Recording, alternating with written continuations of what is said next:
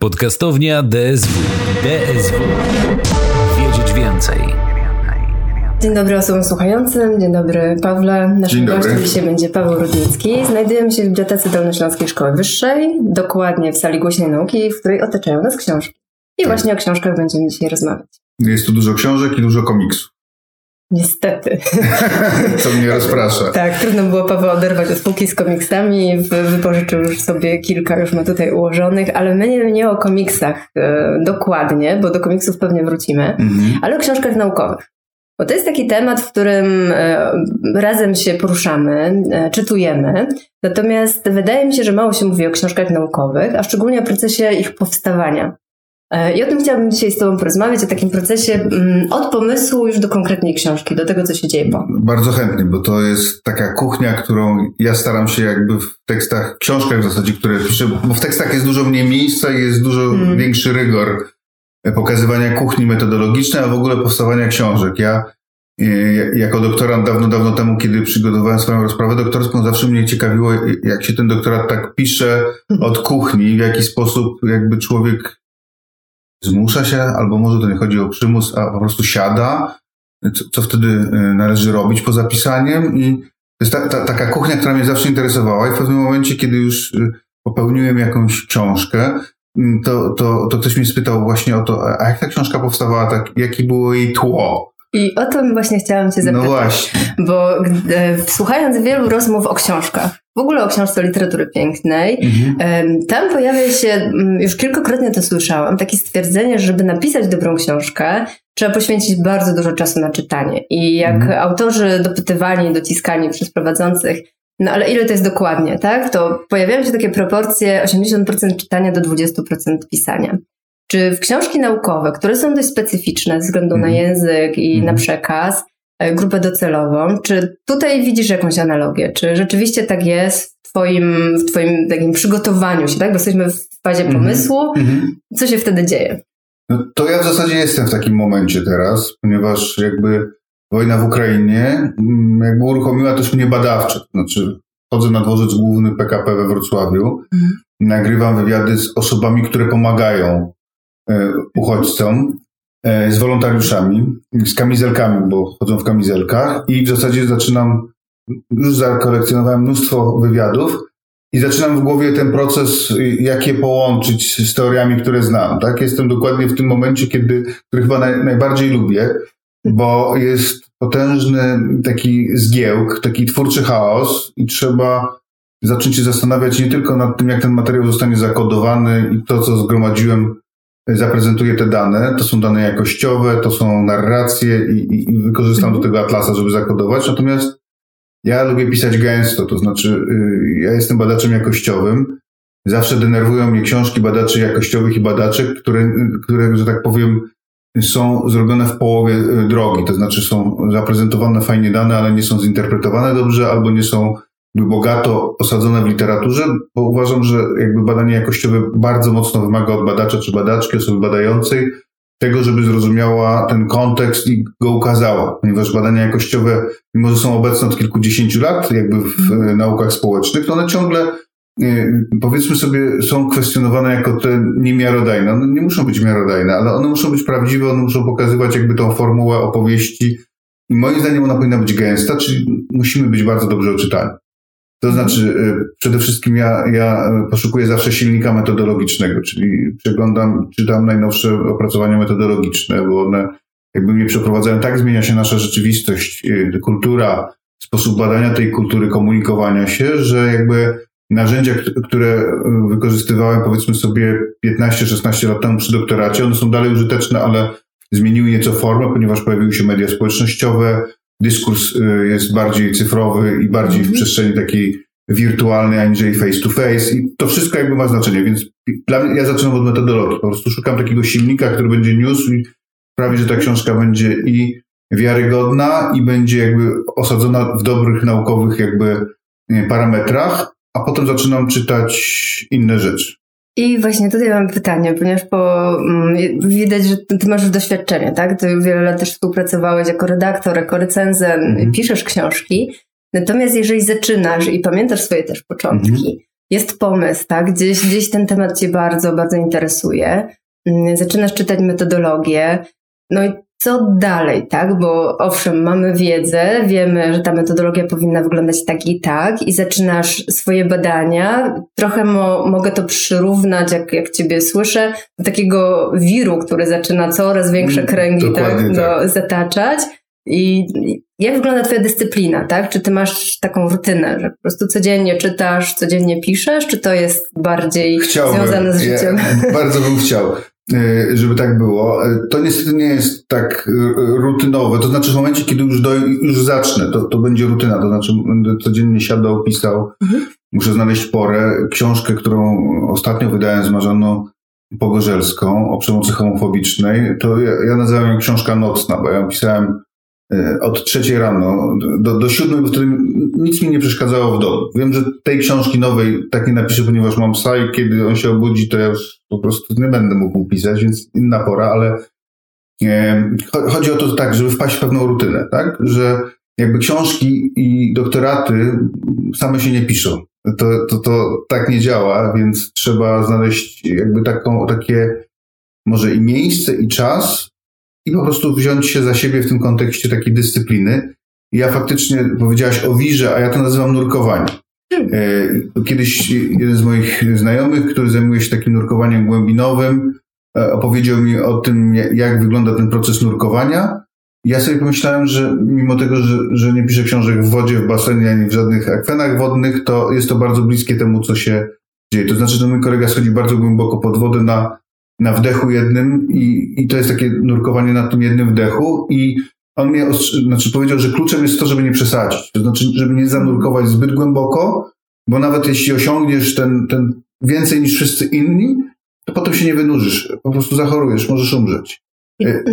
I tutaj to, co powiedziałeś, ta ostatnia twoja książka, Przecież jesteśmy, to jest jednak książka, która wymaga, oprócz tej pracy, którą tu powiedziałeś, metodologicznej, dyscypliny pisania, wymaga jednak przechodzenia przez taki etap psychologicznej odwagi, ja to tak uważam, szczególnie w kontekście Polski, gdzie znajdujemy się i co nas otacza. Tematy, które dotykałeś razem z współautorką, są bardzo trudne. Pewnie to, co usłyszałeś, co usłyszeliście, to, co opisywałeś, było bardzo trudne. I te momenty takie, to nie wiem, dojścia do ściany, tak? Na ile emocje, na ile umysł, no bo nauka nam się bardzo kojarzy z umysłem, z racjonalnością, z tym, że wszystko na chłodno, tak? Odsuwamy tą sferę emocjonalną. No ale tutaj nie wyobrażam sobie, obserwując też ty, jak działasz, jak rozmawiasz z studentami, jak się wypowiadasz, żebyś umiał, a może potrafisz, może to jest moje błędne założenie, umiał to odciąć i teraz jestem naukowcem, teraz to tylko dane, tak, tylko interpretuję według metodologii, którą przyjąłem, a emocje to później. Jak to u ciebie wygląda, jak to się dzieje? To ja tylko dokończę z tym nurkowaniem, bo to jest powiązane. Chodzisz tak głęboko w ten materiał, że po prostu musisz w pewnym momencie zdać sobie sprawę, że jeśli jeszcze bardziej się zanurzysz, to nigdy nie wypłyniesz tą książką. I emocje, jakby jestem badaczem jakościowym i już dzisiaj wiem, od kilkunastu lat pracuję jako badacz, i żeby dojść do tej samoświadomości, jakby naprawdę mnóstwo rzeczy się wydarzyło w moim życiu, tak? To znaczy nauczyłem się przede wszystkim tego, że jestem badaczem, który wszystko opisuje z perspektywy ja. Czyli jakby też mi się spodobały dawno temu książki Joe'ego Kinchloa, amerykańskiego pedagoga krytycznego, który oczywiście jak większość amerykańskich badaczy i badaczek wszystko pisze z perspektywy ja, po prostu gramatyka. Ale to zdecydowanie zmieniło mój sposób postrzegania materiału, z którym pracuję, tak? Czyli ja używam takiego określenia ja badacz, ja Davis badacz i to jest jakby nieoddzielne, to znaczy ja komentuję to jako badacz, ale też ten badacz ma na imię Paweł Rudnicki, ma swoją biografię, swoje doświadczenie i ten materiał, który zbieram, albo z Marzanną Pogorzelską wspólnie zbieraliśmy, to jest materiał, od którego nie da się odciąć łatwo emocjonalnie, ponieważ a to był książka dotycząca przemocy homofobicznej w polskich szkołach, no to każda osoba, która ma choć trochę wyobraźni, jak wygląda polska szkoła, pamięci ze swojej biografii i widzi, jak bardzo zmienia się kultura, jak bardzo zmieniają się ludzie i jak nie bardzo zmienia się szkoła, to możemy jasno przypuszczać nawet bez badania, że jest trudno dla osób, które nie są heteronormatywne. Tak? I faktycznie ta wersja książki, która wyszła, to nie jest jedyna wersja tej książki. Ponieważ myśmy mocno się zastanawiali, po pierwsze, jako osoby badające w doktrynie jakby badań jakościowych, trochę jak dziennikarze śledczy, chronimy swoje źródła. To znaczy zawsze anonimizujemy, zawsze działamy tak, aby ktoś, kto udziela nam wywiadu, żeby ta osoba nie, po pierwsze, została rozpoznana, po drugie, żeby nie ucierpiała w wyniku tego, co my robimy. To jest jakby nasze podstawowe założenie etyczne. A później ten materiał jakby kodujemy i analizujemy w taki sposób, aby jakby wyciągnąć z niego esencję, a pokazać pewien proces, doświadczenie jakieś. Nawet jeśli ono jest bardzo trudne, to po pierwsze musimy zadbać o naszą osobę, która udziela nam wywiadu, a po drugie musimy zadbać o siebie. I to są jakby te założenia takie, które mamy i one zawsze obowiązują. To znaczy książka, która wyszła parę lat temu w Impulsie, ona ona jest, myślę, że zbudowana na dość mocnym materiale, ale mogła być dużo mocniejsza. To znaczy myśmy specjalnie zrobili kilka wersji tej książki i w jednej z nich miały być jeszcze 2 rozdziały, które były oparte, miały być transkrypcjami pełnymi całych wywiadów, takich najbardziej bolesnych, brutalnych, ale w pewnym momencie zastanowiliśmy się nad tym, pierwsze, czy ktoś może zostać rozpoznany po tych wywiadach i nie umieliśmy nie odpowiedzieć na to, że być może tak. No, a po drugie uznaliśmy, że być może taka doza przemocy, którą możemy zafundować tymi wywiadami, zupełnie jest niepotrzebna w tej książce. I tutaj w twojej wypowiedzi są takie dwa ważne też wątki, które bym chciała z tobą poruszyć, bo powiedziałeś o wiarygodności, o rzetelności, o sprawdzeniu tego źródła i chronieniu tego źródła, tak? Bo tutaj mówisz o narracjach, o wywiadach, natomiast jako człowiek, który pisze książki naukowe, tak? Osoba, która tworzy świat naukowy, też pewnie masz jakieś swoje narzędzia, swoje sposoby na to, żeby sprawdzić wiarygodność tego źródła, no bo też jakby powtarzasz, powielasz jakieś informacje. Tak. I to w obecnych czasach, gdzie dużo już się mówi o dezinformacji, o tym, żeby jednak sprawdzać cały czas, no to jest widać, że jako społeczeństwo i myślę też osoby, które zajmują się nauką, że nadal potrzebujemy tej wiedzy, nadal musimy się tego nauczyć, to jeden wątek. A drugi powiedziałeś o tym, że no tutaj dużo rozmawialiście z współautorką. Natomiast jeżeli piszesz sam, kto albo co sprawia, że ty odchodzisz jakiegoś tematu albo zgłębiasz ten temat? Czy masz jakiegoś pierwszego czytelnika, który jest takim pierwszym krytykiem, czy raczej to jest związane z wydawnictwem, gdzieś jesteś w procesie już? Jakbyś mógł powiedzieć o tych etapach? No właśnie, to jest bardzo fajny wątek, bo rzadko się mówi o tym, jak badacz się uczy i trochę jest samotność długodystansowca, jest też trochę samotność badacza. To znaczy ja oczywiście zawsze rozmawiam z osobami, z którymi gdzieś jestem w bliskim kontakcie naukowym na przykład, o tym, co chcę zrobić lub czego nie chcę zrobić, albo radzę się. I tak samo jak teraz jakby jestem na etapie transkrybowania materiałów, to już zapowiedziałem kilku kolegom i koleżankom, że poproszę ich w pewnym momencie o taki koleżeńską recenzję tego, co ja robię. To znaczy zaproszę ich na seminarium, w którym opowiem, jak zakodowałem materiał, jak go chcę przeanalizować. Będzie to zespół taki interdyscyplinarny i wiem, że oni będą widzieli inaczej. W związku z tym powiedzą mi i z niektórych ścieżek skorzystam, inne nie będą dla mnie interesujące. Ale wiem już, że warto tą perspektywę poszerzać. Tak staram się zawsze robić.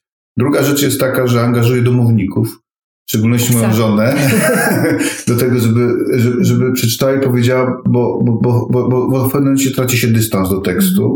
Ty też, jak wydajesz moje rzeczy, to pewnie je przeglądasz, więc liczę na feedback z zewnątrz, bo wiem, że niektóre zdania uważam, że mają wręcz charakter noblowski, ale przecież to jest zupełnie subiektywne i wtedy dobry głos z boku, który jest krytyczny, a nie krytykancki, wraca mnie do realiów, ale fakt jest taki, że lubię poszerzać tę perspektywę. Inna sprawa jest taka, że jakby to z kolei tego nie lubię, dlatego nie przepadam za pisaniem artykułów do czasopism, bo one muszą mieć pewną formułę, one są w pewnej ilości znaków, oczywiście książka też ma ilość znaków, ale ja wolę po prostu pisać więcej, bo wtedy mogę powiedzieć trochę szerzej, tak? I to dlatego wolę książki, a jeśli chodzi o weryfikowanie, no to miałem jakiś czas temu takie doświadczenie, ta książka jeszcze nie powstała, ona ciągle jest w mojej głowie i moim komputerze i obiecuję ją tobie od paru lat, ale kiedy się ją napiszę, to mam nadzieję to zrobić w każdym razie przed śmiercią.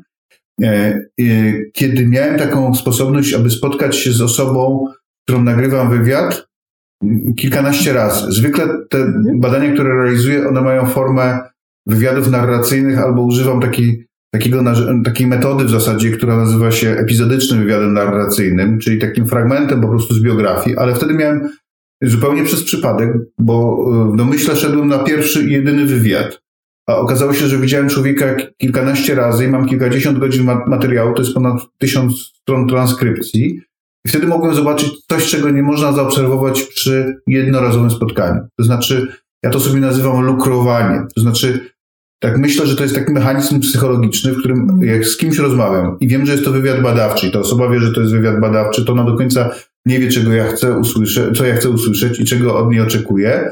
I tak nawet teraz mam, kiedy siedzę na dworcu i nagrywam wywiady. I siłą rzeczy ten mechanizm psychologiczny polega na tym, że mówimy o sobie lepiej albo opisujemy się. Tak, robimy to pierwsze wrażenie i ono jest jedynym wrażeniem i ono zostanie ze mną i zostanie z tamtą osobą, tak?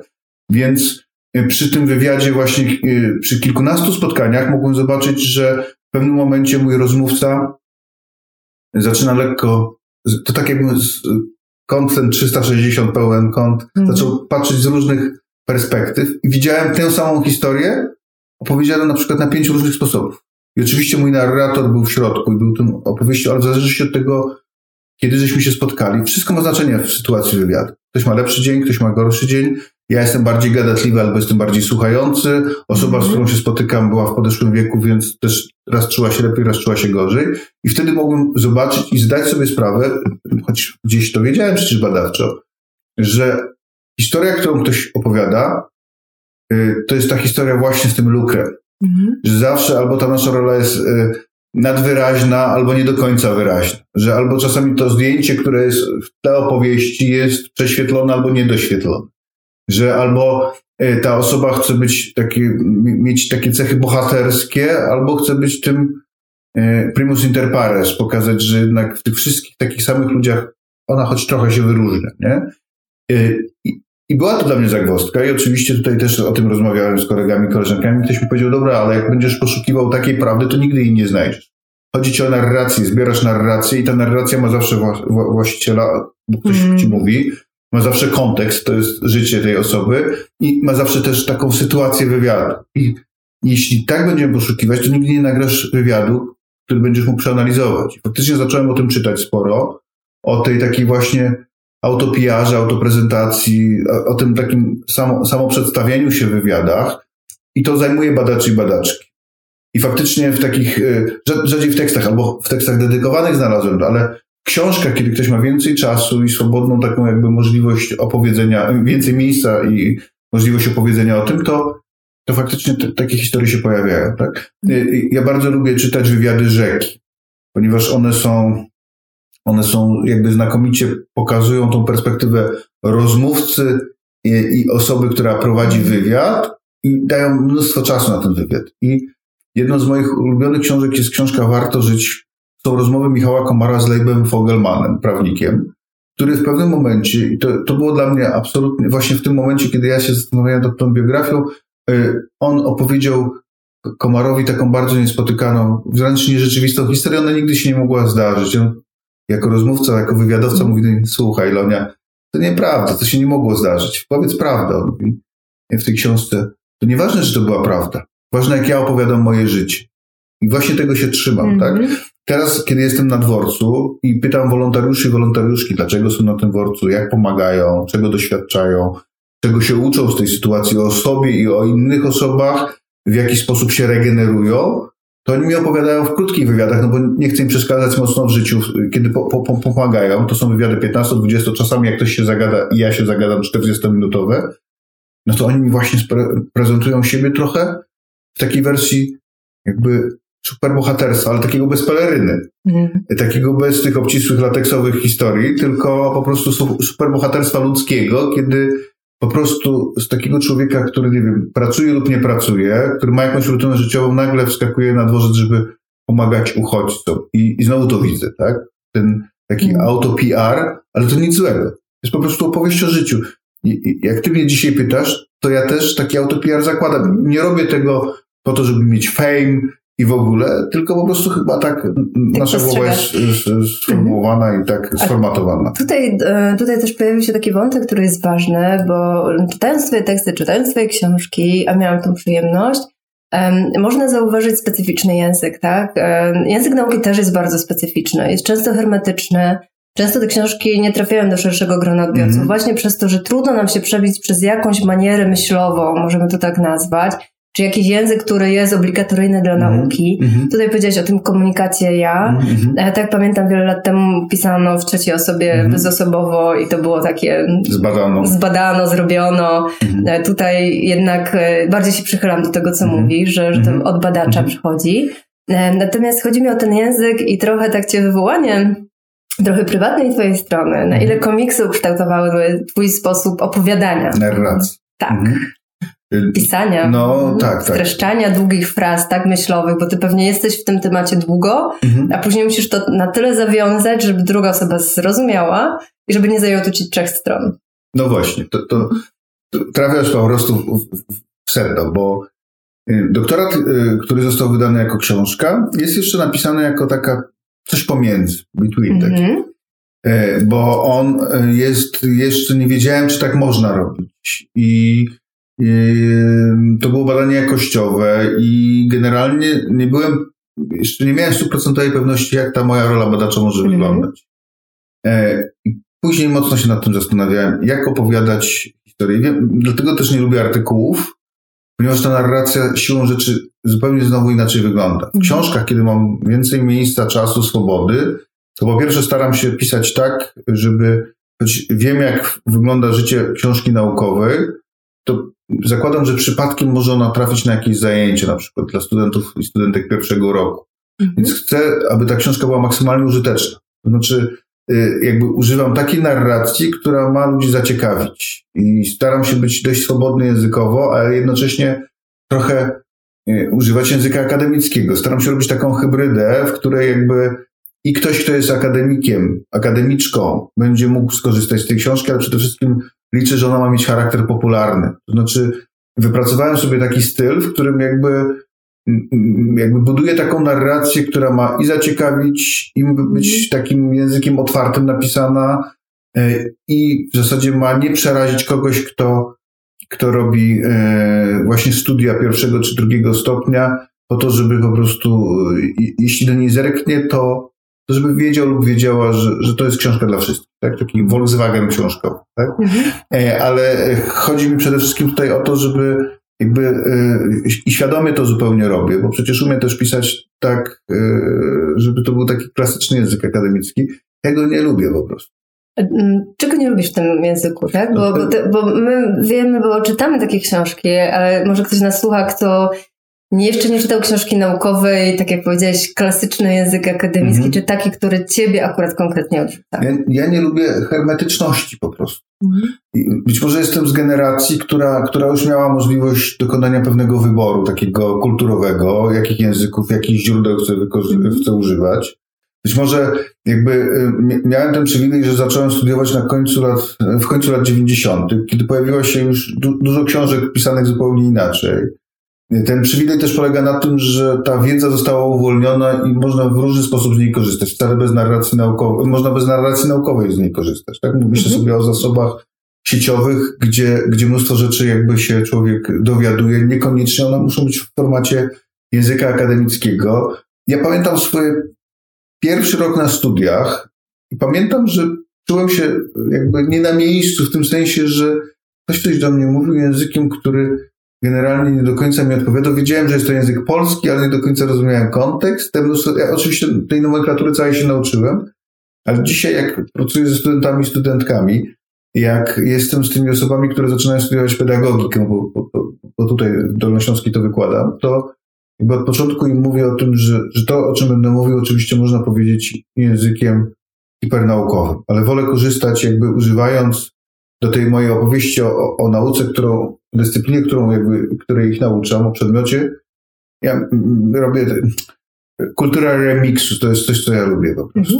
Bo tutaj to, co się pojawia w twojej wypowiedzi, to jest też takie trochę ośmielenie osób, które być może chciałyby napisać, tak? Mają temat taki, są studentami, studentkami, chcieliby spróbować, ale nie czują właśnie tego języka naukowego. Tak, wydaje nam się, że książka naukowa to już jest zupełnie jakby inny rodzaj mówienia, pisania, komunikowania się. No ja właśnie jestem w takiej sytuacji teraz, bo pracuję z bardzo fajną grupą, studencką grupą badawczą. To jest taki trochę eksperyment. Poprosiłem panią dziekan, czy taka grupa mogłaby być realizowana w ramach jednego z przedmiotów fakultatywnych. Najpierw zgłosiło się kilkanaście osób, a zostało 6. I jakby oni do końca nie wiedzieli, te osoby nie wiedziały do końca, co to tak naprawdę będzie. Ja powiedziałem, że na końcu tej naszej drogi jest książka.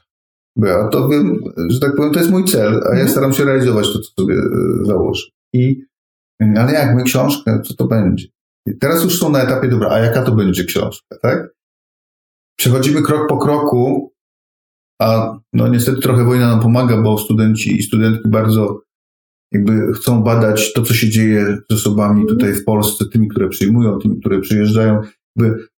Zrobiliśmy takie patchworkowe badanie, zresztą tutaj na uczelni stworzyłem taki raport o tym, jak się pomaga w czasie tej pierwszej fali jakby uchodźstwa tutaj ukraińskiego do Polski po wojnie w Ukrainie. I faktycznie odczarowuje krok po kroku. Badanie naukowe to nie jest jakaś taka rzecz, której nie możesz zrobić, jeśli jesteś studentem czy studentką. Tak?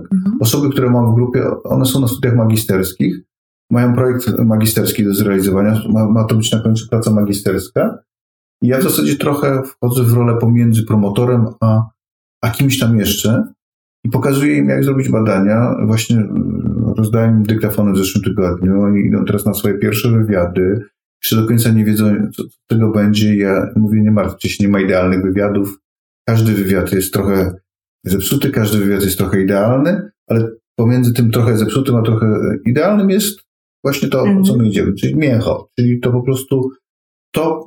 ja idę na wywiady nie po to, żeby kogoś nauczyć, tylko żeby się nauczyć. To znaczy mam oczywiście jakieś przedzałożenia i mam jakąś wiedzę, bo po prostu chociażby dlatego, że dobieram sobie osoby do rozmowy, to wiem, że one mogą mi jakąś wiedzę sprzedać, tak? Ale ja przede wszystkim traktuję wywiad jako taką czystą formułę uczenia się. To znaczy... najchętniej to bym robił takie wywiady, w którym się przedstawiam i ludzie już mi tylko mówią. Tak jak tutaj. Nawet prawie mam taki wywiad już nagrany jeden przez te kilkanaście lat, bo zwykle jednak niestety przerywam pytaniami, bo oczywiście, tak jak mówiłem, pracuję w formule epizodycznych wywiadów narracyjnych, interesują mnie pewne epizody życia. Nie pracuję w wywiadach biograficznych, tak? To jakby nie jest jakby to, czym się zajmuję do końca. Jeśli już to są to quasi-biografie, takie jakby wycinki z tej biografii, ale trzymam się tych epizodów i staram się nie przeszkadzać pytaniami. Jak już przeszkadzam, to staram się, żeby one nie miały charakteru nigdy rozstrzygającego, a otwierający. I myślę sobie, że to chyba jest najfajniejsza rzecz w tej robocie. Tak, ale to wrócimy jeszcze do tego pisania, tak? Bo widzę, jak jesteś zaaferowany tym zbieraniem materiałów, tak? Tą fazą właśnie taką, co mówiłeś, że to jest twoja ulubiona część, tak? Czyli jest pomysł, coś się zaskoczyło u ciebie, okoliczności też sprawiły, że ten temat będziesz teraz zgłębiał. Mamy tą fazę pisania, czyli dyscyplinowania siebie, tak jak powiedziałeś. Jest metodologia, do której ty sięgasz, ona wyznacza ci jakiś kierunek, ty różnymi ścieżkami próbujesz do tego wracać, tak? Opowiadać o tym według jakiegoś przyjętego modelu. Mamy ten etap, kiedy ty już skończyłeś, tak jak mówiłeś, już rodzina przeżyła ten czas z tobą, kiedy pisałeś twoich rytuałów i pierwszego czytania, czy pierwszych takich wrażeń, tak? Po tym, co piszesz, tych pomysłach. I co dalej? Napisałeś. To wtedy kontaktuję się z tobą. Zapytanie, czy chciałabyś wydać. A potem jest cała ta produkcja, którą też bardzo lubię, bo to jest jakby... Na końcu tak naprawdę najbardziej lubię to, jak widzę tą książkę, jest już wydana i można się nią zaciągnąć, powąchać papier, podotykać faktury, bo te okładki teraz są przewspaniałe i one mają wspaniałe okładki. Chodzi mi o fakturę, okładki. Ale nim do tego dojdzie, to trzeba przecież... Chciałam się zapytać, jak wybierasz, tak? Bo to tutaj w Dolnośląskiej Szkoły Wyższej mamy tą przyjemność, że mamy wydawnictwo, możemy się kontaktować, możemy współpracować, tak? Możemy wybrać, ale część z osób być może jest w takich sytuacjach, że no nie ma takiego wydawnictwa, które by mogło od razu pierwsze kroki skierować, chociaż zapraszamy serdecznie do nas. Product placement?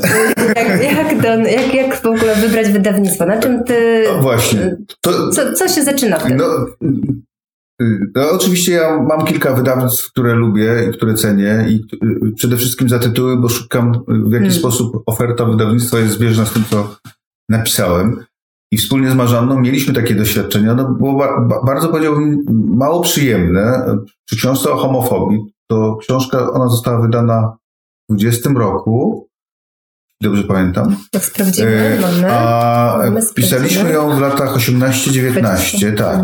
Książka o homofobii została wydana w marcu, w marcu mniej więcej, wiosną 2020 roku, gdzie byliśmy po jednej kampanii przed drugą kampanią wyborczą, gdzie jakby mowa nienawiści skierowana do osób ze środowiska LGBT+, no to już sięgała zenitu. My pisząc tę książkę myśleliśmy, że to już najgorsze zadanie. Nie mieliśmy wystarczającej wyobraźni i wrażliwości socjologicznej, żeby zrozumieć, że będą politycy i polityczki, którzy będą chcieli jakby na paliwie nienawiści do mniejszości seksualnych zbudować po prostu swoją politykę. Tak? Byliśmy coraz bardziej przerażeni, bo książka już była praktycznie gotowa i wysłaliśmy do kilku wydawnictw zapytania. Jedno z wydawnictw nam odpisało w zasadzie przesyłając nam kosztorys. Prawdopodobnie moglibyśmy wydać 7 tytułów w tej cenie. Czyli była okładka była, nie dopytałeś. Chyba z platyny, bo w ten sposób oni nam powiedzieli, że nie chcą wydać książki o takim charakterze. Tak? I to było takie wydawnictwo, powiedzmy sobie, topowe, które już dzisiaj wiem, że wydaje takie książki. I to być może nasza też się do tego przyczyniła, że ten dyskurs jakby opowieści o mniejszościach został. Potem drugie wydawnictwo odpowiedziało nam w ten sposób, że oczywiście bardzo ciekawa książka i po kolegium redakcyjnym poprosili nas o zmianę tytułu. Tytuł jest przecież Jesteśmy przemoc homofobiczna w polskich szkołach narracja gejów i lesbijek. I poproszono nas o zmianę tytułu i o podpisanie oświadczenia, że książka nie ma charakteru politycznego. To się działo w 2019 roku. Więc także zrezygnowaliśmy z tego wydawnictwa. W końcu książka ukazała się w Impulsie, który nam odpisał, że to jest bardzo ciekawy temat. Pewnie będzie też nośny i bardzo chętnie go będą jakby w swoim portfolio umieszczą taką książkę. I wtedy zdecydowaliśmy, to wydajemy w Impulsie. Ale nim do tego doszło, to mieliśmy kilka takich rzeczy, które nas absolutnie zdezorientowały, bo byliśmy przekonani, że mamy ważny, mocny temat i że wydawnictwa pewnie będą tym zainteresowane. Znowu nie wzięliśmy poprawki na to, że w bardzo określonym kontekście politycznym nie wszyscy będą chcieli się zachować tak, jak być może powinni się zachować. Tak? Ale dobra, wybraliśmy wydawnictwo. No i potem jest kontakt z redaktorem. Kontakt z redaktorem, czyli z kim? Kim jest taki redaktor? Moim zdaniem podstawą jest dobry redaktor prowadzący, tak? Czyli osoba, z którą ja się kontaktuję, pierwsza na linii, że tak powiem, kontaktu z autorem. Osoba, która jakby informuje, rozstrzyga dylematy, kieruje jakby zapytania dalej, czyli nie wiem, do kogoś, kto książkę składa, kto jest na kolejnym etapie, tak? Technicznie się nią zajmuje. No i tutaj zawsze miałem szczęście. To znaczy, na początku to były zupełnie takie incydenty jakby niezwiązane z doborem. Teraz wiem, że jak jestem w DSW i u ciebie jestem w wydawnictwie, to mniej więcej wiem, jak kogo mi przydzielić, to wiem, jak będę pracował, tak? Natomiast na początku to zupełnie było nieoczywiste, ja tej roli musiałem się nauczyć. Pamiętam, że doktorat jeszcze...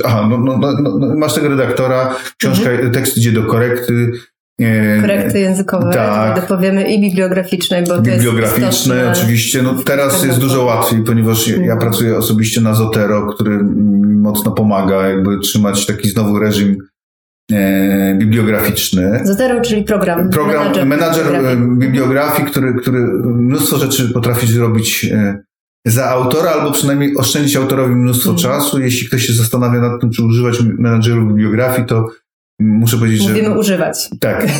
Mówimy używać i wykorzystywać jak najczęściej, ponieważ dla mnie najgorszą i robotą, której nie znaczę przy książkach, jest bibliografia.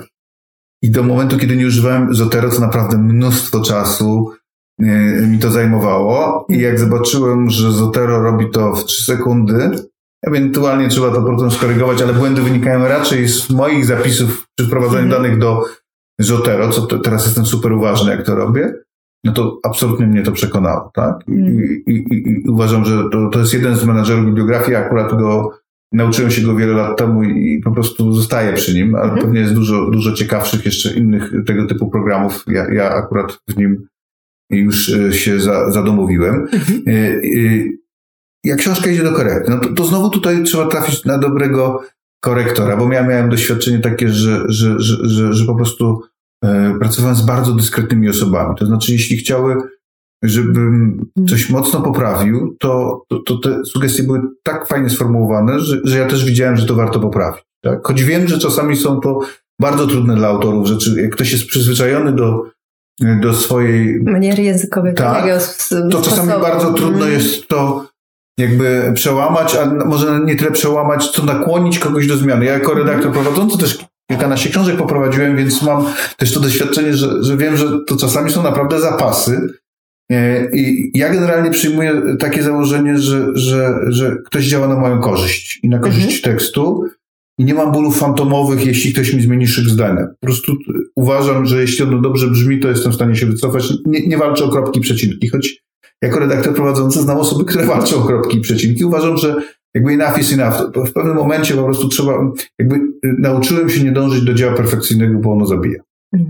Zajmuje za dużo czasu. I tutaj popatrz, bo już jesteśmy w tym etapie. Mamy redaktora prowadzącego, który nas wspiera, tak przeczytał po raz pierwszy nasz tekst, ma uwagi, my to wracamy do tego. Mamy recenzentów, którzy nam tutaj wskazują jeszcze szersze pole, wracamy do tekstu.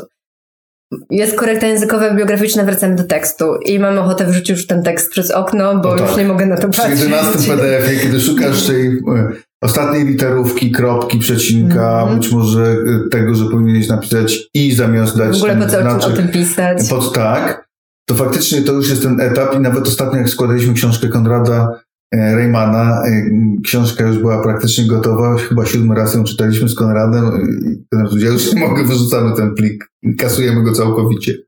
I ja dokładnie wiem, że na kolejnych etapach tworzenia książki niektóre rzeczy są zupełnie naturalne, choć na początku, jak piszesz książkę, to nie wiesz, że to jest naturalne, tak? Jak wysyłasz ją do recenzji, na przykład wracając jeszcze do...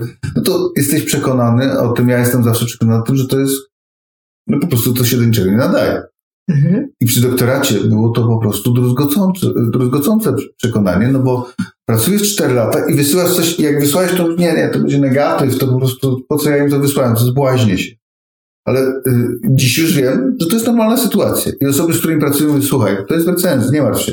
Ty już zrobiłeś, czy zrobiłaś, co mogłeś, co mogłaś, a teraz jest piłka po ich stronie.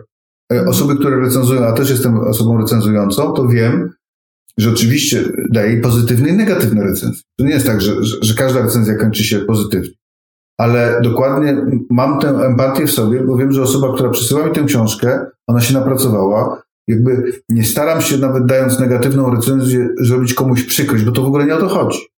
Ja po prostu parę razy jakby stwierdziłem, że książka nie nadaje się do wydania, ale napisałem recenzję w taki sposób, aby jeśli ta osoba chce to zrobić, żeby wykorzystując na przykład moje uwagi mogła poprawić tekst. I ja też wiem, że, bo sam tak nie robię, nie korzystam ze 100% uwag recenzenckich, osób recenzujących, bo wiem, że po prostu to, co chciałem napisać, być może tak powinno właśnie wyglądać.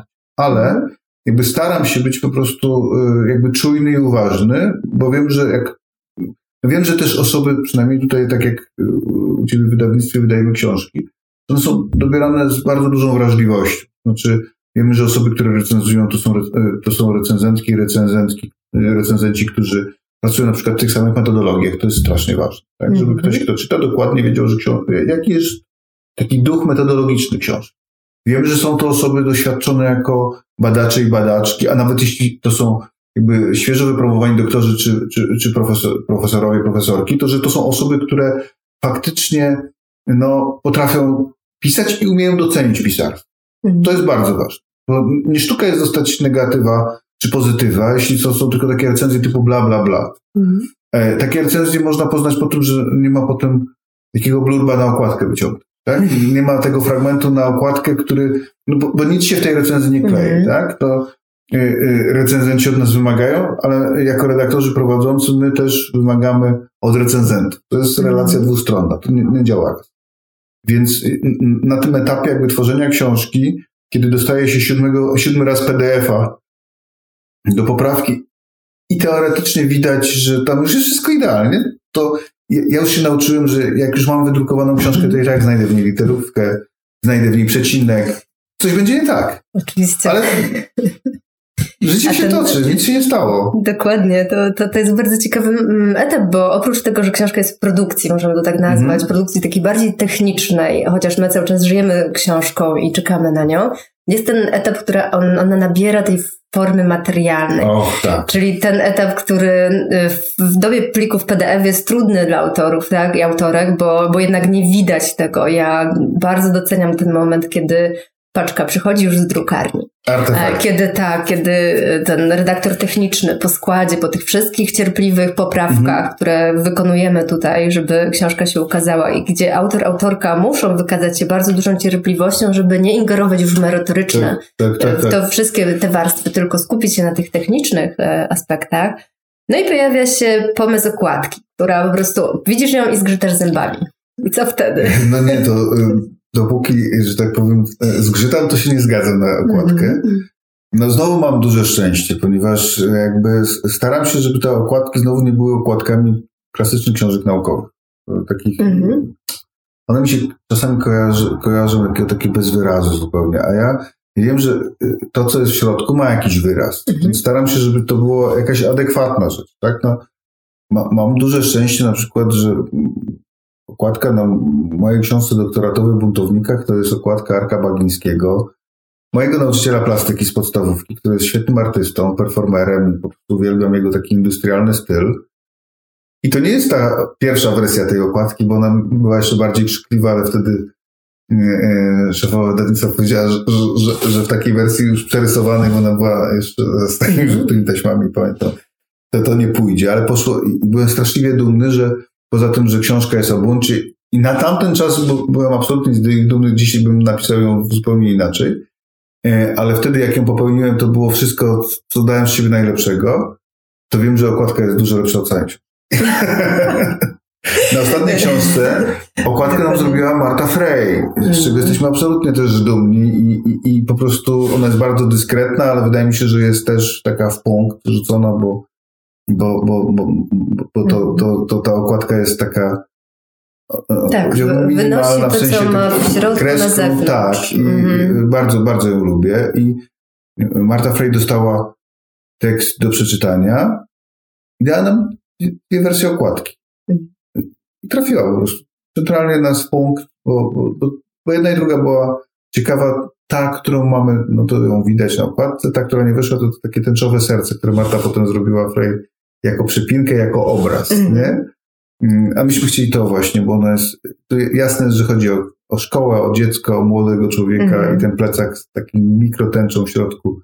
I to zaplątanie tutaj, ta linia taka, która po prostu pokazuje, że to... No, jak to zobaczyliśmy z Marzaną, to od razu wiedzieliśmy, że to właśnie tak to ma wyglądać. Lubię też książki, tak jak moja habilitacyjna książka o NGO-sach, pedagogii małych działań. Ona z kolei bawi się literami i na niej użyłem... No tam też jest motyw tęczy. Bardzo chciałem, ale tam z kolei użyłem hasła kluczowe i one zostały świetnie przez autora tej okładki odbite. Tak, też ją lubię, mimo że ona nie jest... Nie ma rysunku żadnego, nie ma... To po prostu dokładnie to było i widzę też, jak fajnie pracuje się z osobami, które robią okładki, bo Marta Frej poprosiła o książkę i ona ją przeczytała i wiedziała, co tam jest, ale na przykład jak czasami pracuję z autorami, to oni proszą na przykład o 5 słów, które opisują tę książkę. I to jest dla mnie tak niesamowite, że po tych 5 słowach ktoś mi daje 3 projekty i 2 są trafione, że to jest bardzo to lubię też. Bardzo też lubię, ja o moich książkach nie myślę tytułami, tylko myślę kolorami. To jest szara książka, tamta jest niebieska, mam czarną książkę. Mam nadzieję, że będę miał turkusową. I ona, ja pamiętam ją po prostu kolorami. Jakoś tak to sobie układam, choć oczywiście Znam siebie chciałbym mieć same czarne, ale te kolory jakoś tak do mnie przemawiają. Uwielbiam też papier. Właśnie chciałam cię o to zapytać, bo mając te książki tutaj w ręce, no to jednak jest specyficzne, tak? Że to jest dość nietypowe. Tak, to nie jest zawsze, jeśli mam na to wpływ. Po prostu tak się, wydruk, tak, tylko... Mhm. A tak się składa, że no miałem tą dużą przyjemność tego, że mogę też wybrać papier do książki. Zawsze biorę ekologiczny papier, taki... To też niespotykane, prawda? Bo książka naukowa nie kojarzy nam się ani z okładką, o której mówisz, że też pracujesz nad nią, tak? To też jest jakiś proces, który jest czasochłonny. Też jest papier, który trzeba wybrać, tak? To tak. W ogóle jakby to jest takie atrybuty, które bardziej z beletrystyką nam się kojarzą, bardziej... Bo ja oczywiście chciałem pisać książki beletrystyczne, może nawet kiedyś jakoś napiszę, a może raczej non-fiction, ale po prostu ja, jak już... Oczywiście ja mnóstwo rzeczy czytam na czytniku e-booków, Zygmunt Bauman powiedział, że nie znosi czytników e-booków, bo nie można zaginać rąk. Chciałam się o to zapytać też, ale to... Ja absolutnie rozumiem Baumana, bo faktycznie ja lubię zagiąć w książce coś. Ale... Niszczyciel książki. No ja niszczę książki. Kiedyś mój kolega powiedział mi, jak widział, jak ja traktuję książki naukowe jako narzędzia pracy. Po prostu mam mnóstwo markerów kolorowych, ołówków, karteczek. Jak pożyczyłem książkę... Gryzmolisz, piszesz, poprawiasz wszystko. Po autorach i autorkach. Tak, absolutnie. Czasami to się należy zupełnie. Ale przede wszystkim robię notatki dla siebie, bo lubię tak samo jak pisać gęsto, to lubię czytać gęsto. To znaczy, tam jest czy robisz to samo w komiksach? To samo w... Nie, komiksy są święte. Komiksy tylko podziwiam, bo nie umiem ich narysować. I takich komiksów kilka mam, takich, które po prostu w zasadzie... W białych rękawiczkach, jak białe kruki wyglądały. Prawie. Natomiast wybór papieru zawsze staram się na papierze ekologicznym mieć, z czcionkami nieszeryfowymi. I to po prostu jakoś tak estetycznie lubię, że książka miała też pewien, nie wiem, czy to można tak nazwać, ale sznyt. Tak? Tak. To lubię. Tak, niektóre wydawnictwa naukowe są cenione właśnie przez też formę książki, nie? Oprócz merytoryki, którą doceniają, i to jest pierwsza weryfikacja każdej książki naukowej, to jest najważniejsze, no to jednak ta wersja już później finalna też jest bardzo ważna. No dobrze, już mamy książkę w ręku, tak? Oglądamy ją, wąchamy, zakreślamy, podkreślamy od razu, co jest pięknego. No i co dalej? Pojawia się jakaś pustka? No, w ogóle jak kończę pisać może książkę... Jakaś, impreza. To jest rytuał zakończenia. Ja nie mam rytuału zakończenia. Jak kończę pisać książkę, to się czuję strasznie nieswojo, ponieważ... Wiem, że mówiłem ci o tym, że jest rutyna i siadasz i piszesz. Jak kończysz pisać, już jest napisane, to nagle okazuje się, że czuję się nieswojo, bo powinienem teraz siedzieć i pisać, ale już jest napisane. Więc wtedy staram się szybko zrobić 1 czy 2 artykuły, bo ja też muszę powiedzieć, że człowiek jest w takim trochę czugu. Po prostu to już to pisanie przychodzi dużo łatwiej, jak napiszesz 100 stron, bo dla mnie kluczowe jest po prostu pierwsze 50-60 stron, bo jak ja już widzę, że mam te 50-60 stron, widzę też, że te znaki się zliczają, to widzę ten progres. Ja po prostu lubię, żeby moja praca też... Jak w maratonie, 20 kilometrów. Tak, jest, no właśnie, trochę będzie trudno. Banana, wodę i dalej. I po prostu jak już wiem, że to muszę zacząć po prostu. Jak już zacznę, to każdą robotę mam tak samo, tak? Ale ja lubię progres, to znaczy... Czyli nie sprzątasz, nie ma tak, że nagle wpadasz do swojego miejsca pracy, wymiatasz wszystkiego z biurka, kasujesz wszystkie pliki, zamykasz, odsyłasz do bibliotek, z których, nie wiem, zalegasz książkami. Książki będę musiał tak zrobić, bo to... Jak piszę, to jest taki, może taki jest rytuał, że te książki, które cytuję, oczywiście jeśli nie są to PDF-y, to sobie układam je gdzieś koło biurka. I tak myślę, że kiedyś jak to one się wywalą, to trzeba będzie gopr albo topr wzywać, żeby wykopał mnie albo mojego psa. Czasami też wygląda, że mój pies zajada książki. On tak leży na podłodze i te książki są obok niego i tylko się tak przygląda i myśli, nie wiem co. Strasznie ma życie ten pies, bo on cały czas słucha albo wykładów, albo seminariów, albo widzi, że... Ciekawe, co powiem o północy w Wigilię. No boję się tego, szczerze mówiąc. Natomiast... Jak już jest książka, ja po prostu lubię ją mieć gdzieś na półce. Mam taką półkę, na której mam dużo fajnych książek i staram się tak delikatnie postawić tą moją. To jest takie bardzo miłe być między tymi autorami, których szczególnie lubię i obok nich przynajmniej postawić siebie. Nie?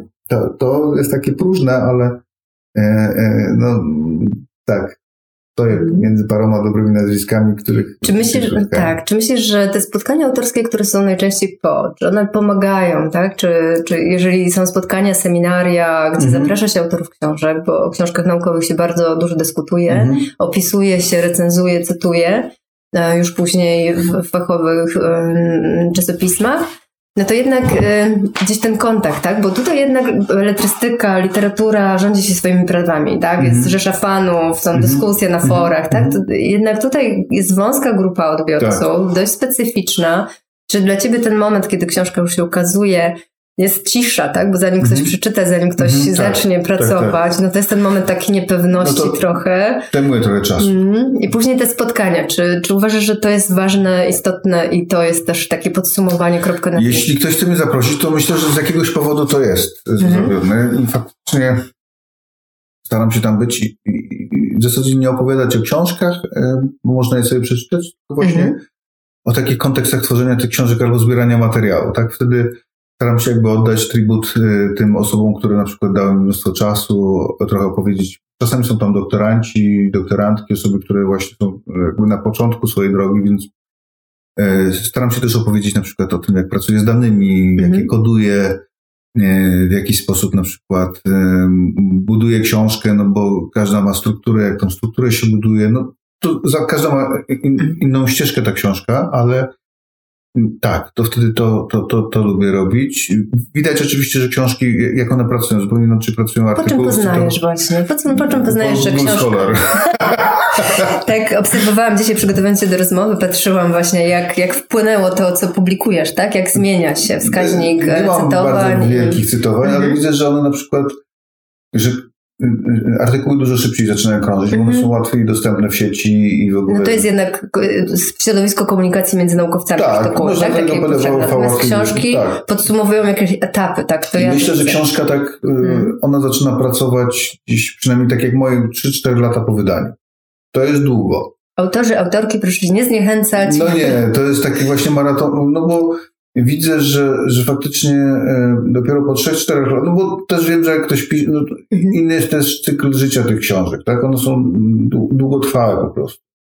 No bo gdzieś w jakiejś bibliotece one zalegają, ktoś kiedyś zada do przeczytania, być może te artykuły faktycznie w dzisiejszych czasach, one się pojawiają w zbyt dużej ilości i za szybko często.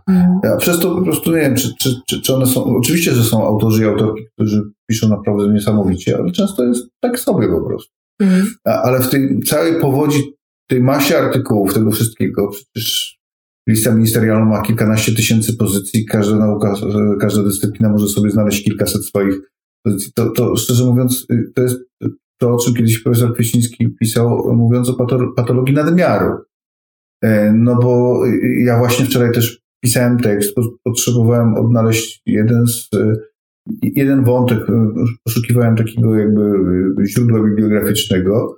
No jak zacząłem szukać po słowie kluczu, to oczywiście zajęło mi to pewnie ze 2 godziny i tekstów na ten dość niszowy wątek, bo chodzi o politykę oświatową polską, węgierską w dobie właśnie odradzającego się takiego populizmu, autorytaryzmu polsko-węgierskiego, polskiego i węgierskiego, nagle okazało się, że na przykład jest około 30 artykułów wydanych w ciągu ostatnich 2 lat. Czyli ten taki i kapitalizm akademicki, i korporacjonizm taki wydawniczy, i ten taki wątek powiązany z tym, że no jest masa wszystkiego, tak, nadmiar. To powoduje, że jest tylko nadmiar. To znaczy z 70 paru artykułów wybrałem, powiedzmy sobie, 15, sugerując się nazwiskami i abstraktami, i z tych 15 wybrałem 2. Ale zajęło mi to dobrze ponad 3 godziny, żeby po prostu przeanalizować to, czego chcę. W związku z tym, że mamy już jakieś doświadczenie, to wydaje mi się, że to były tylko 3 godziny, ale równie dobrze to mogły być 30 godzin, jeśli bym chciał przejrzeć po prostu strona po stronie. Szczęście całe, że te bazy danych są na tyle łatwo dostępne, że można po prostu zdalnie z nich korzystać i o różnych porach. No, przypominam sobie doktorat i raczkujący internet, i brak baz danych, i ślęczenie w bibliotekach, no to było to i przyjemne, ale też czasami takie kompletnie dojechać do biblioteki. To dużo szybciej się teraz po prostu żyje także naukowo, ale te takie w całej jakby takiej neoliberalnej formule konsumeryzmu, to ta patologia nadmiaru oznacza, że jest wszystkiego za dużo, także tekstów naukowych, tak? Także tytułów książkowych, niektóre pewnie moglibyśmy bez nich przeżyć. Ale drzew by się ostało. Dokładnie. Mamy jakby ten etap domknięty, tak? Wydałeś publikację, czujesz tam swoją pustkę, patrzysz na tego psa, który też patrzy na ciebie, co następne, no właśnie, co się dalej pojawia. Więc mam pytanie do ciebie. Taką książkę marzenie, którą byś miał wydać, tak? Taką, którą byś chciał wydać. U ciebie bym chciał ją wydać. To ci ją obiecuję od 5 lat. Temat, który czujesz, że dopiero nastąpi, tak? Bo dotykasz bardzo trudnych obszarów badawczych i wydajesz publikacje, które nie są książkami, które się czyta tak od po prostu, żeby sobie poczytać książkę naukową i dowiedzieć się na przykład, jak pracuje mózg, tak? To są trudne badania, znaczy trudne obszary społeczne. Wymagają też od nas jako odbiorców chęci do poznania, do zmierzenia się z tematem. Książka, temat marzenia Pawła Rudnickiego. Nie mam tematu marzenia, ale wiem już po tych paru latach, jak pracuję, że nie interesują mnie... Inaczej, powiem, co mnie interesuje. Interesują mnie interwencje pedagogiczne. To znaczy, jeśli widzę, że coś się dzieje takiego, że tak jak teraz na dworcu, tak? Ja poszedłem na dworzec, 24 lutego wybuchła wojna, 27 byłem na dworcu PKP razem z moją siostrą, byliśmy jako wolontariusze, jako osoby z setek, nawet kilka tysięcy jest wolontariuszy na dworcu, żeby pomagać. I ja już wtedy widziałem i pomagaliśmy osobom w kryzysie uchodźczym, że na dworcu już myślałem sobie o tym, że dobrze by to było być, to dokumentować, tak? Ale pomyślałem sobie, nie. Jakby taka moja moralność, etyczność wymaga, żebym ja tutaj był i po prostu komuś przyniósł zupę, zaprowadził na peron, pokazał, który pociąg, i tak faktycznie robiłem i to pomagało mi bardzo tak jakby przetrwać tą sytuację. Natomiast w pewnym momencie znowu przypadek, bo okazało się, że jedna z koordynatorek to moja była studentka, okazało się, że ta egzamin nawet nie najgorzej nie zapamiętała. Tak, na początku powiedziała, o Boże, pan z pedagogiki ogólnej, i wtedy nie wiedziałem, czy to znaczy, że właśnie skończyła się nasza znajomość, czy się zaczęła, ale szczęśliwie to jednak się zaczęła. No i wtedy ja powiedziałem, że tutaj jestem jako wolontariusz, a ta osoba mnie zapytała, dlaczego nie jako badacz, dlaczego nie robisz tu badania? I ja sobie, dobra, to jest ten impuls.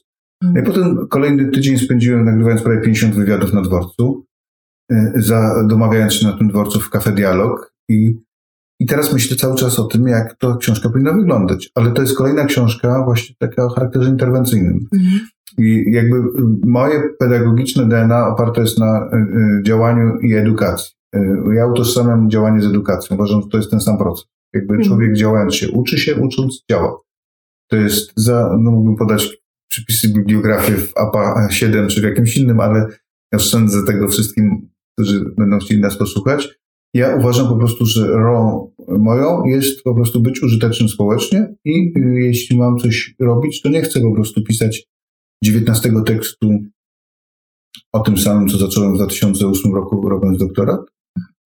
Ktoś mi kiedyś powiedział, masz w sobie mentalność skoczka. Nie wiem, czy w dal, czy wzwyż, ale generalnie chodziło przede wszystkim o to, że porzucam tematy. Właśnie chciałam cię zapytać o to, czy ty wracasz do swoich publikacji, artykułów, odgrzebujesz, krytykujesz sam siebie, obalasz swoje takie... Nie, nawet nie pamiętam już niektórych rzeczy, które napisałem. Nawet nie mam ochoty do nich wracać, ponieważ uważam, że to są pewne domknięte rzeczy na pewnym etapie rozwoju, tak? Nie ma co się grzebać i wyrzucać sobie, że to powinno być inaczej napisane. Nie mam takiej mentalności, że ktoś zaczyna badać przy doktoracie jedną rzecz i on ją ciągnie, czy ona aż do emerytury taki naukowej. Jakby nie jest to jakby zgodne z moją energią po prostu. I teraz dokładnie wiem, że na przykład rzeczy, których nie zrobiłem, a ciągle mam je jako badawczy, to już ich nigdy nie zrobię, poza tą książką, którą obiecuję. Obiecamy. Ale to ją zrobię przede wszystkim dlatego, żeby uszanować człowieka, którym poświęcił tyle czasu. Jest mi głupio, że ciągle tego jeszcze nie mam, zawsze coś wypada. Natomiast przeskakuję na tematy, i to, co mnie wiąże z tymi bardzo różnymi wątkami, to jest właśnie to działanie, tak? Ja myślę o sobie trochę, że jestem pedagogiem krytycznym. Tak chciałbym, żeby było, czyli takim, który analizuje różnego rodzaju dyskurs. Mam kilku mistrzów i oni wiszą u mnie jako zdjęcia. I wśród nich jest na przykład Jacek Kuroń, którego bardzo lubię jako pedagoga, krytycznego. Jakby w nomenklaturze naukowej tak nikt by go, albo niewiele osób by go tak nazwało, to uważam, że to powiązanie działania badawczego z działaniem społecznym, użytecznością społeczną, to jest coś, co mnie niesie. I to, co robię, tylko i wyłącznie uważam, że ma taki charakter, jeśli ono jest użyteczne. Uważam, że jakby badanie teraz na dworcu ma duży element takiego społecznego działania, dokumentuje fenomen. Tak? Jestem badaczem jakościowym, jakby oddycham materiałem badawczym. Znaczy, jestem uzależniony od informacji, od wszelkiego rodzaju źródeł. Ja staram się je analizować jak najlepiej potrafię, ale to po prostu jest, jakby dokładnie wiem, że to jest ciągłe uzależnienie, tak? To, że jestem cały czas przypięty do smartfona, to nie są Angry Birds ani inna gra, tylko to jest cała masa jakby czasopism, które mam zaprenumerowane i w związku z tym, że najłatwiej jest mi je mieć w telefonie, to ja oczywiście non stop czytam. Jestem uzależniony od podcastów. Wszystkim się chwalę, że w zeszłym roku przesłuchałem 1300 godzin podcastów, jednocześnie robiąc prawie 4000 kilometrów z moim psem. I nie byliśmy, żeby nie było, w Porto, tylko chodziliśmy tutaj po Wrocławiu i okolicach. Można spotkać Pawła Rudnickiego chodzącego z psem. Tak. Nie przeszkadzać jest w procesie badawczym. Słuchawczym, bo mój pies pewnie nienawidzi, jak złapie jakiś dobry podcast, że 30-minutowy spacer robi się 2-godzinny, bo akurat taki jest podcast, no ale myślę, że nie ma najgorzej. Dokładnie. Pawle, ja Ci bardzo dziękuję, bo to możemy tak nieskończoność... To ja muszę Ci jeszcze jedną rzecz powiedzieć tylko, bo ona jest absolutnie integralnie powiązana z tym, że jak ja piszę, a zwłaszcza książki, to zawsze słucham muzyki. I jadę po prostu całym dyskografią. Playlistę Pawła Rudnickiego, pierwsze 3 nazwiska. Pink Floyd po prostu, albo SBB. Po prostu mam też taki zwyczaj, że wybieram coś, co akurat gdzieś lecę całą po prostu. Czyli nie jest antologię. To klasyczny Bach? Nie, no teraz na przykład fascynuje mnie muzyka 432 Hz, ta taka niby fokusująca, ale pamiętam, że habilitacyjny pisałem słuchając właśnie Pink Floydów, SBB i Tomasza Stańko. I po prostu to zawsze to mówię, że kuchnią moją jest po prostu muzyka w tle i ona też jakiś jest tutaj takim ważnym elementem pisania. Dokładnie. To ja Ci bardzo dziękuję za tą część naukową, a na koniec jakbyś tak naszym słuchaczom, słuchaczkom powiedział, co czytujesz, kiedy nie musisz czytać, tak? Bo to czytanie też jest związane z Twoją pracą. Więc... No patrzę na komiksy, które są za nami, więc ja jakby wszystkie powieści graficzne, które są...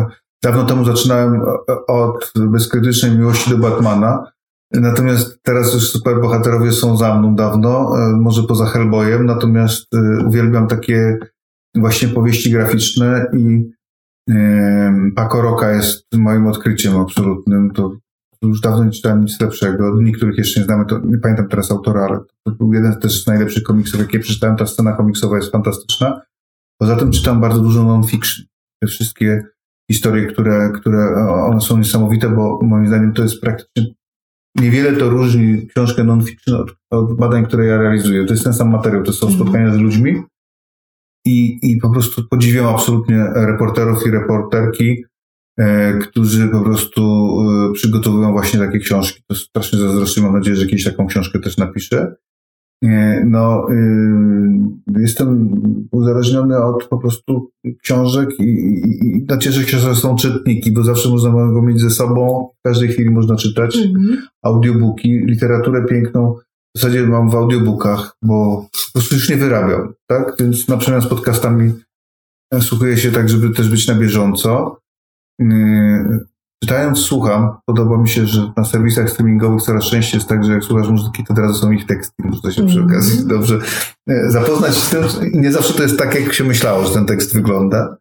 No ale przede wszystkim to w tym momencie zapadam się w non-fiction i jest mnóstwo wspaniałej literatury polskiej i zagranicznej. Cieszę się, że te po prostu reportaże mają chyba drugie swoje życie, że mnóstwo ludzi z mojej generacji i już dużo młodszych ode mnie zaczyna pisać po prostu i wtedy można zobaczyć te generacyjne spojrzenie, ale można też zobaczyć, jak na przykład zmienia się sposób postrzegania w ogóle świata. To ja uwielbiam właśnie. Dziękuję Ci bardzo. Szanowni Państwo, naszym gościem był człowiek, który zawyża statystyki w Polsce. Czytelnictwo. Staram się. Zdecydowanie. Pamiętajcie, żeby Pawłowi Rudnickiemu nie pożyczać książek, po których bazdrze. Chyba że są to komiksy. Komiksów wtedy tak, z uwielbieniem będzie je czytał. Ale nie oddaję. Dziękujemy Ci bardzo za podzielenie się tym takim warsztatem i tym, co jest bardzo ważne w tworzeniu książki naukowej, że ona nie powstaje tak od sobie, wymaga pracy, wymaga rzetelności, wymaga emocjonalnego, rodzinnego zaangażowania, również wielugodzinnych spacerów. Posthumanistycznego z psem, tak. Mam nadzieję, że jeszcze nie raz porozmawiamy o kolejnych procesach i elementach, które są z tym związane. Dziękuję za zaproszenie, było miło rozmawiać. Dziękuję.